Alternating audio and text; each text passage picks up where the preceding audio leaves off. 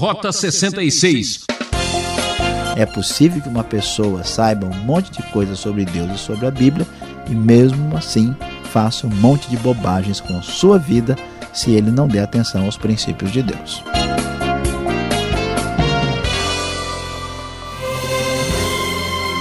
Olá, olá, como vai? Aqui é Beltrão anunciando mais um programa Rota 66, a expedição bíblica em busca da verdade. Hoje, com muita alegria, encerramos mais uma série de estudos. Primeiro livro de Samuel. Destacamos o capítulo 31 e o professor Luiz Saião toca num assunto delicado: o sombrio suicídio de Saul o rei jeitado, rei acabou tendo um final melancólico após ter uma vida medíocre. O filósofo francês Jean-Paul Sartre costumava dizer: Um homem não é outra coisa senão o que faz de si mesmo. É hora da gente analisar nossos atos e atitudes. O que podemos aprender com a derrota de Saul? A aula está começando. Vamos juntos. Rota 66, finalmente chegando ao último capítulo do primeiro livro de Samuel. Aqui sim vamos encerrar a nossa jornada deste livro bíblico do Antigo Testamento. E infelizmente, ou felizmente, não sei, infelizmente o tema não será tão atraente o último assunto do capítulo 31 é o sombrio suicídio de Saul. Não fique triste, não fique aborrecido, que apesar desta triste nota de falecimento, nós temos lições importantes das Escrituras, lições importantes das Escrituras para a nossa vida. O texto da nova versão internacional da Bíblia nos conta o que aconteceu com detalhes.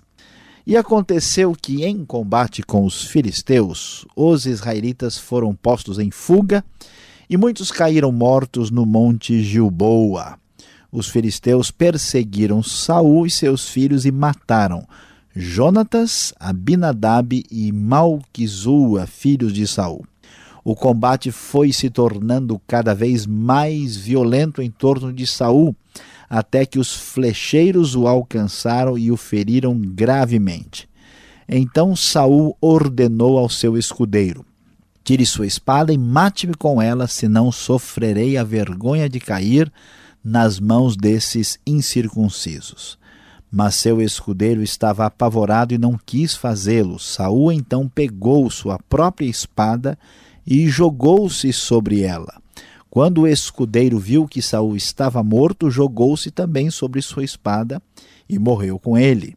Assim foi que Saul, seus três filhos, seu escudeiro e todos os seus soldados morreram naquele dia.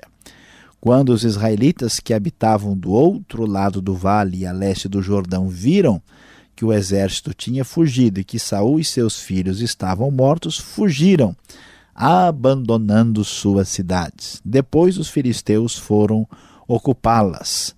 No dia seguinte, quando os filisteus foram saquear os mortos, encontraram Saul e seus três filhos caídos no monte Gilboa. Cortaram a cabeça de Saul, pegaram suas armas e enviaram mensageiros por toda a terra dos filisteus para proclamarem a notícia nos templos de seus ídolos e entre o seu povo expuseram as armas de Saul no templo de Astarote e penduraram seu corpo no muro de Bet-Sean. Quando os habitantes de Jabes Gileade ficaram sabendo o que os filisteus tinham feito com Saul, os mais corajosos dentre eles foram durante a noite a Bet-Sean, baixaram os corpos de Saul e de seus filhos do muro de Bet-Sean e os levaram para Jabes, onde os queimaram. Depois enterraram seus ossos debaixo de uma tamargueira em Jabes e jejuaram durante sete dias. Meu querido ouvinte, você viu só como a coisa terminou na vida de Saul. É impressionante como este homem, que foi um rei, abençoado por Deus no início da sua vida de monarca, entrou num processo de decadência muito grande. Você deve se lembrar bem. Saul tentou passar-se por sacerdote, fez um sacrifício impensado lá no capítulo 13 nesse mesmo espírito de desequilíbrio e desrespeito para com as coisas sagradas, Saul prossegue e faz aquele juramento, aquela maldição lançada contra o povo no capítulo 14 que atinge o seu próprio filho Jonatas. Depois desobedece a palavra de Deus, a ordem clara de julgamento de Deus sobre os amalequitas, no caso do rei Agag dos rebanhos, ele desobedece e ali a perda do seu reino é claramente definida da parte do próprio Deus. Nesse processo de decadência, ele perde a comunhão com Deus, Deus não lhe responde mais, sua queda livre o leva a buscar uma médium, alguém que consulte os mortos e finalmente Saul acaba perdendo a própria vida. Ele aqui é derrotado pelos filisteus, conforme já se poderia esperar. Ele perde a sua batalha mais importante e ele, numa atitude de tentar escapar de uma situação muito humilhante de ter sido derrotado pelo exército a estrangeiro, Saul então se joga sobre a sua própria espada, da mesma forma também age o seu escudeiro, e assim termina a triste história de um homem que aos poucos foi se afastando da vontade de Deus, perdendo o reino, perdendo a dignidade, perdendo o equilíbrio, perdendo o bom relacionamento com a sua família e finalmente perdendo a guerra e a batalha e a própria vida, mostrando a seriedade do afastar-se de Deus de maneira tão irresponsável e irrefletida. E aqui nós vamos então perceber que neste trecho nós vamos ter uma situação de transição. Saul tem a sua monarquia acabada, os seus filhos morrem também, eles não vão poder ser é, herdeiros do trono. A dinastia de Saul nem começou e já terminou, e aquele rei que parecia ser o grande rei, conforme as expectativas humanas, que agradava os olhos daqueles que viam a partir da perspectiva dos próprios seres humanos, aqui decepciona, fraqueja e perde a batalha para os inimigos mais terríveis que eram os famosos filisteus. Daqui em diante, o lugar dessa dinastia será substituído pela dinastia de Davi, que sim caminhará na direção que Deus tem para ele, para a sua história particular e pessoal e, mais importante de tudo, para a história de Israel, para a história do povo de Deus que vai culminar no Messias, no Rei dos Reis que virá dessa linhagem davídica. Então nós vamos encerrar este livro de primeiro, o primeiro livro de Samuel, ah, entendendo a grande verdade, lição de que a pior coisa que alguém pode fazer é desprezar a palavra divina, que aquilo que a gente planta, certamente a gente haverá de colher, mas uma esperança se acende na nossa vida, pois sabemos que o fraquejar do homem não impede que Deus mantenha o seu plano de ação na história de maneira que prossegue, de maneira que vai adiante, de maneira que este plano alcance aquilo que Deus tem estabelecido nos seus próprios propósitos. Continue conosco, nós já já vamos ter questões interessantíssimas sobre Saul e o seu suicídio e queremos matá-lo de curiosidade neste momento, porque aí vem muita coisa na sequência do Rota 66 de hoje, que termina com essa nota fúnebre.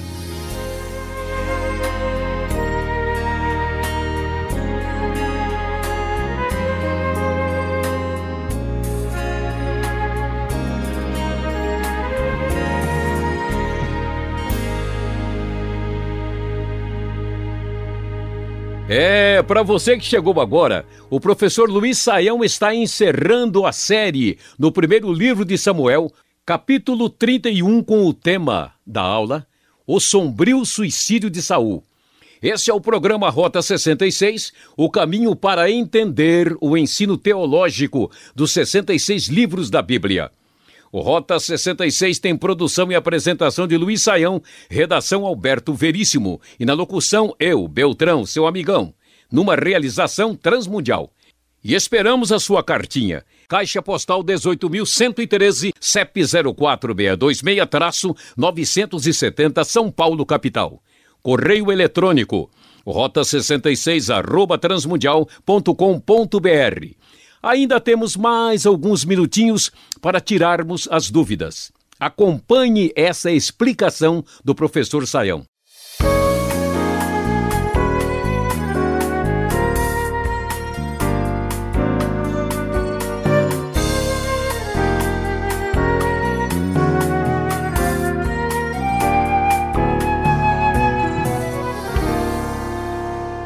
A nossa aventura continua. Uma aula emocionante, apesar da nota triste. O tom meio fúnebre do estudo de hoje.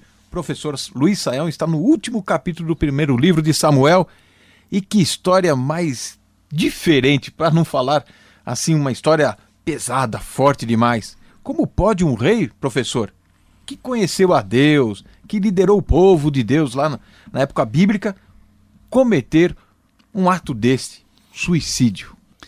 Pastor Alberto, para avaliar essa questão do suicídio de Saul, é importante destacar aqui alguns elementos diferentes. Quando a gente pensa em suicídio hoje, a gente geralmente pensa no suicídio assim existencial, a pessoa, né, vê que a vida não tem sentido, perde a esperança e resolve pular do prédio, né? Aqui é uma situação diferente, né? Saul está trabalhando com a ideia mais uh, bíblica, hebraica, uh, vamos dizer assim, de guerreiro que não quer ser envergonhado. Então, em vez de deixar o cara me matar, eu mesmo me mato. Né? Então, é importante destacar essa, essa questão aqui. Ah, agora, por outro lado, o fato do texto bíblico sinalizar as coisas do jeito que elas estão e até de terminar né, o primeiro livro de Samuel desse jeito é, é uma nota da desgraça completa, total e do fracasso de Saul. E o que chama atenção é que Saul é uma pessoa sem fé, sem esperança e sem Deus. Porque no momento desse ele não clama a Deus, ele não tem nenhuma expectativa, ele vê que a coisa se complicou. Então, quantas vezes você lê um salmo, por exemplo, que você vê lá, olha, as cordas da morte me cercaram, né? Eu estava ao ponto, o inimigo ia acabar comigo, né? E o Senhor ah, veio e interferiu. Vemos que algumas batalhas que Davi ganha contra os filisteus não é pela guerra, é pela intervenção divina. Então, Saul não tem nenhuma esperança. Diante dessa realidade, quando você desconsidera Deus e confia nas suas próprias forças, rejeita a palavra divina e segue o seu caminho, a tendência é chegar nessa direção. Embora Saul tivesse conhecido a Deus, isso ficou no passado. Então veja a triste advertência. É possível que uma pessoa saiba um monte de coisas sobre Deus e sobre a Bíblia e mesmo assim faça um monte de bobagens com sua vida se ele não der atenção aos princípios de Deus. Que coisa, hein? Sem fé, sem esperança e com uma espada. Tinha que dar nisso, né? Complicado. Agora, o escudeiro dele estava do lado, também se matou. Por que assim? Na verdade, nós não sabemos exatamente. É possível que esse escudeiro tenha feito isso uh, porque ele é um servo de Saul acostumado a seguir as suas ordens. A sua vida depende do direcionamento do grande rei. Agora, o rei tirou a sua própria vida. Então, o que acontece? Na verdade, pediu até para o escudeiro fazer isso. O escudeiro não tem mais o que fazer, né? não há mais esperança, tudo se foi. Né? E por isso, então, ele tira a sua vida. A outra possibilidade razoável é que ele talvez tenha tido medo de que a coisa sobrasse para ele, né? porque ele está lá como escudeiro, ele está para defender o rei. A sua função é essa. E veja bem, o rei morre assim na frente dele, e não estava previsto como defender o rei dele mesmo, do próprio rei. Agora, diante disso, se ele for pego depois, ele vai ser responsabilizado.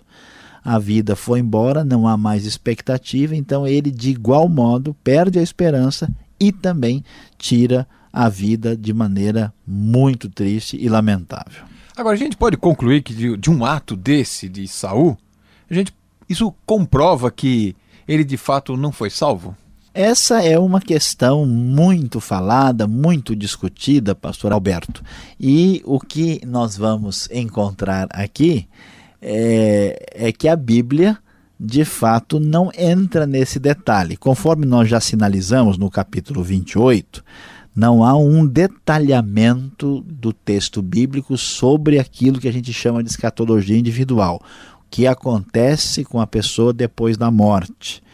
Então isso fica assim em aberto, porque o texto não diz explicitamente, mas nós podemos raciocinar e podemos, em função disso, pensar na seguinte questão: será que na eternidade nós vamos ver Saul como uma pessoa, né, redimida, né? É, aí vamos colocar aqui a nossa opinião. Ninguém deve entender isso como sendo ah, uma palavra diretiva, né, que simplesmente pretende ser a expressão absoluta da verdade. Eu acho muito pouco provável que Saul possa ser considerado uma pessoa salva, principalmente porque o texto, texto deixa bem claro que ele rejeitou o Senhor e a sua palavra. Então, o suicídio e o desastre da sua vida foi consequência da sua postura e da sua decisão. Então, na minha opinião, Saul ele é mais uma espécie de exemplo de apostasia e dificilmente, só se mistérios da parte de Deus que a gente desconhece, né, puderem ser revelados posteriormente, dificilmente seria razoável entender que uma pessoa como Saul poderia ser salva. Eu sei que é uma aula bíblica e não uma aula, aula de criminologia, mas podemos aferir disso que um suicida não tem salvação? Essa é uma questão que muita gente tem, né? Aliás, até a, muita gente fala: será que nenhum caso de suicídio né, poderia ser considerado passível de salvação? E a gente tem que ter um certo cuidado. De modo geral, a pessoa que, que, que é levada ao suicídio, ela está geralmente afastada de Deus pessoas na semelhança né, da mesma situação de Saul, que segue os seus próprios caminhos, né, se orgulham no auge da sua vida, dão as costas para Deus e depois começam a colher as consequências dos seus erros, entram numa situação de grande desesperança e acabam tirando a vida. Mas aqui, pastor Alberto, de novo, é importante a gente ter um pouquinho de tato e bom senso. Por quê? Porque algumas pessoas, por exemplo, tiram a vida de uma maneira um pouco diferente. Há pessoas, por exemplo, que têm graves enfermidades, que eram pessoas uh, tranquilas, sossegadas, que criam em Deus, e depois tem uma patologia, por exemplo, clínica cerebral, ela é acometida de um, de um distúrbio uh, psiquiátrico. E essa pessoa, às vezes, num momento né, de ausência de lucidez, faz uma bobagem. A pessoa, por exemplo, se arrisca, né? A andar perigosamente num lugar, num momento de loucura, e escorrega dali, cai ou mesmo se lança. Então a pergunta que fica é: será que tudo que a vida significou para aquela pessoa, né, a sua relação com Deus é anulada né, porque essa pessoa teve essa dificuldade, ou a pessoa que a vida toda serviu a Deus, que eu tive oportunidade de ver e no auge, assim, vamos dizer, da sua enfermidade, no momento ah, de já mais bastante idade, a pessoa perdeu a consciência, falou um monte de coisas contra a fé, né, mas isso não reflete o que realmente era a vida da pessoa. Então nós temos que ter aqui uma postura de um pouquinho de tato, bom senso. Mesmo que de modo geral o suicida não possa ser ah, considerado ah, salvo ou cristão, é possível que em alguns casos, alguns casos haja ah, exceção. Só Deus realmente pode dar a palavra definitiva sobre isso. Olha, eu sei que o assunto de hoje é daqueles bem pesados, mas o verso 9 do capítulo 31 mostra que, puxa, depois de toda essa situação, o rei já está morto e ainda querem tirar a cabeça do rei? Pois é, o pessoal daqui a pouco vai ficar chateado com a gente, né? Achando que nós estamos aqui. Isso aí é o Rota 66 ou é, ou é programa de terror? É, né? é rota mesmo, né? É, o negócio está complicado. Mas aqui. qual o significado de arrancar a cabeça do rei depois de morto? Então, o, o que aconteceu com Saul foi isso, né? Os filisteus vieram e para assim tripudiar, né? para mostrar sua vitória e até num desejo de vingança, eles cortam a cabeça e vão expor a cabeça do rei e depois fazem isso com o seu corpo também. Qual é o sentido disso? O livro de Samuel tem uma intenção uh, aqui narrando isso. Aqui nós temos um paralelo com o que acontece com Golias. Né? Golias é o grande guerreiro filisteu que é derrotado por Davi. Davi faz isso, ele corta a cabeça de Golias, né? mostrando aí uma vitória sangrenta e completa. Né? Da mesma maneira, agora o inverso acontece com Saul, mostrando aqui, vamos dizer, o fundo do poço. Saul morre do jeito que morreu o guerreiro incircunciso, filisteu, pagão e tudo que há de ruim. Da mesma maneira, nós vemos Saul também chegar no fundo do poço, porque ele perde a batalha para o inimigo mais terrível que possa existir, que é o próprio povo filisteu. Então, o texto tem essa função de mostrar, olha, olha até onde pode chegar a situação de uma pessoa que vira as costas para Deus e não se importa com isso. E por isso o texto sinaliza essa realidade, mostrando a, a vergonha da qual Saul tentou escapar por si mesmo e acabou sendo aí na história mais ainda marcado como negativo pelo que aconteceu com a sua exposição pública e vergonhosa. Bom, então vamos colocar mais uma pá de cal aqui no assunto. E antes, por que Saul, aqui no verso 12, foi queimado? Por que o, as pessoas praticavam esse tipo de cremação, esse ritual? Por que tiveram que fazer isso com ele? É, é importante sinalizar aqui eh, o que aconteceu de fato. Vamos lembrar né, do que houve. Uh, Saul né, foi eh, aí morto pelo seu próprio suicídio. Depois os filisteus vão lá e saqueiam os mortos, arrancam a sua cabeça, expõem o seu corpo.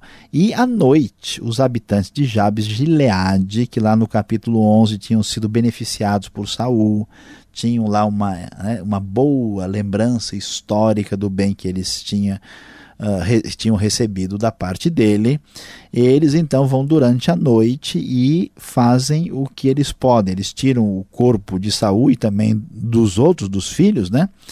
Uh, e levam para Jabes e ali eles queimam. Uh, é importante falar sobre isso porque hoje existe a prática da cremação. E a prática da cremação hoje, ela tem uma origem diferente, ela tem uma origem na Índia, e a ideia da cremação é uma ideia de queimar o corpo para liberar a alma, para que a alma possa ir embora e até voltar para esse mundo mais rapidamente. Essa ideia não é bíblica, essa ideia não é cristã e ela não tem nenhum fundamento uh, verdadeiro nas Escrituras. Uh, portanto, não era costume dos hebreus, nem né, nenhum pensamento bíblico, nem no Antigo do Novo Testamento, a cremação. Há uma referência, por exemplo, em Josué 7,25, que fala de Acã e do seu povo que foram ali queimados. Né? Isso se fazia com bandidos. Ah, por que é que eles foram queimados aqui? Não foi por nenhum significado espiritual, né? não havia esse tipo de prática. Na verdade, é provável que isso aconteceu porque eles estavam mutilados todo arrebentados e uma coisa assim muito. Imagina só, só o corpo separado do pescoço, né? E foi um negócio assim muito feio mesmo, uma coisa assim. Ah, digna de um, de um programa de crime aí, né, é, que popular que a gente muitas vezes vê nos dias de hoje. E isso aconteceu, né, e com a intenção de que eles fizessem a única coisa importante que era sepultamento. Eles queimaram, pegaram os ossos e sepultaram debaixo de uma tamargueira lá em Jabes. E isso é para que eles fossem tratados com dignidade. É isso que importava aqui. Tá certo. Você que está acompanhando o nosso estudo, Fica um pouquinho ligado aí com a gente, o pastor Luiz Saião, apesar do tom fúnebre, tem uma palavra de vida para você.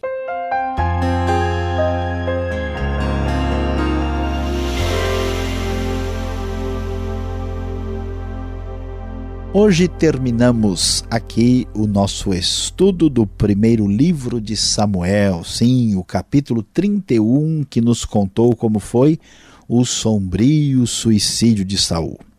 E antes de que você fique triste e acabrunhado, qual é a grande verdade para a nossa vida? O que devemos aprender daqui?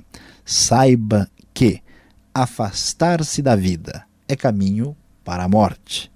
Isso não é uma tautologia, não é uma expressão redundante. A grande verdade é que a morte de Saul, o suicídio, o fim da sua vida espiritual começou quando ele deu as costas para Deus e a sua palavra.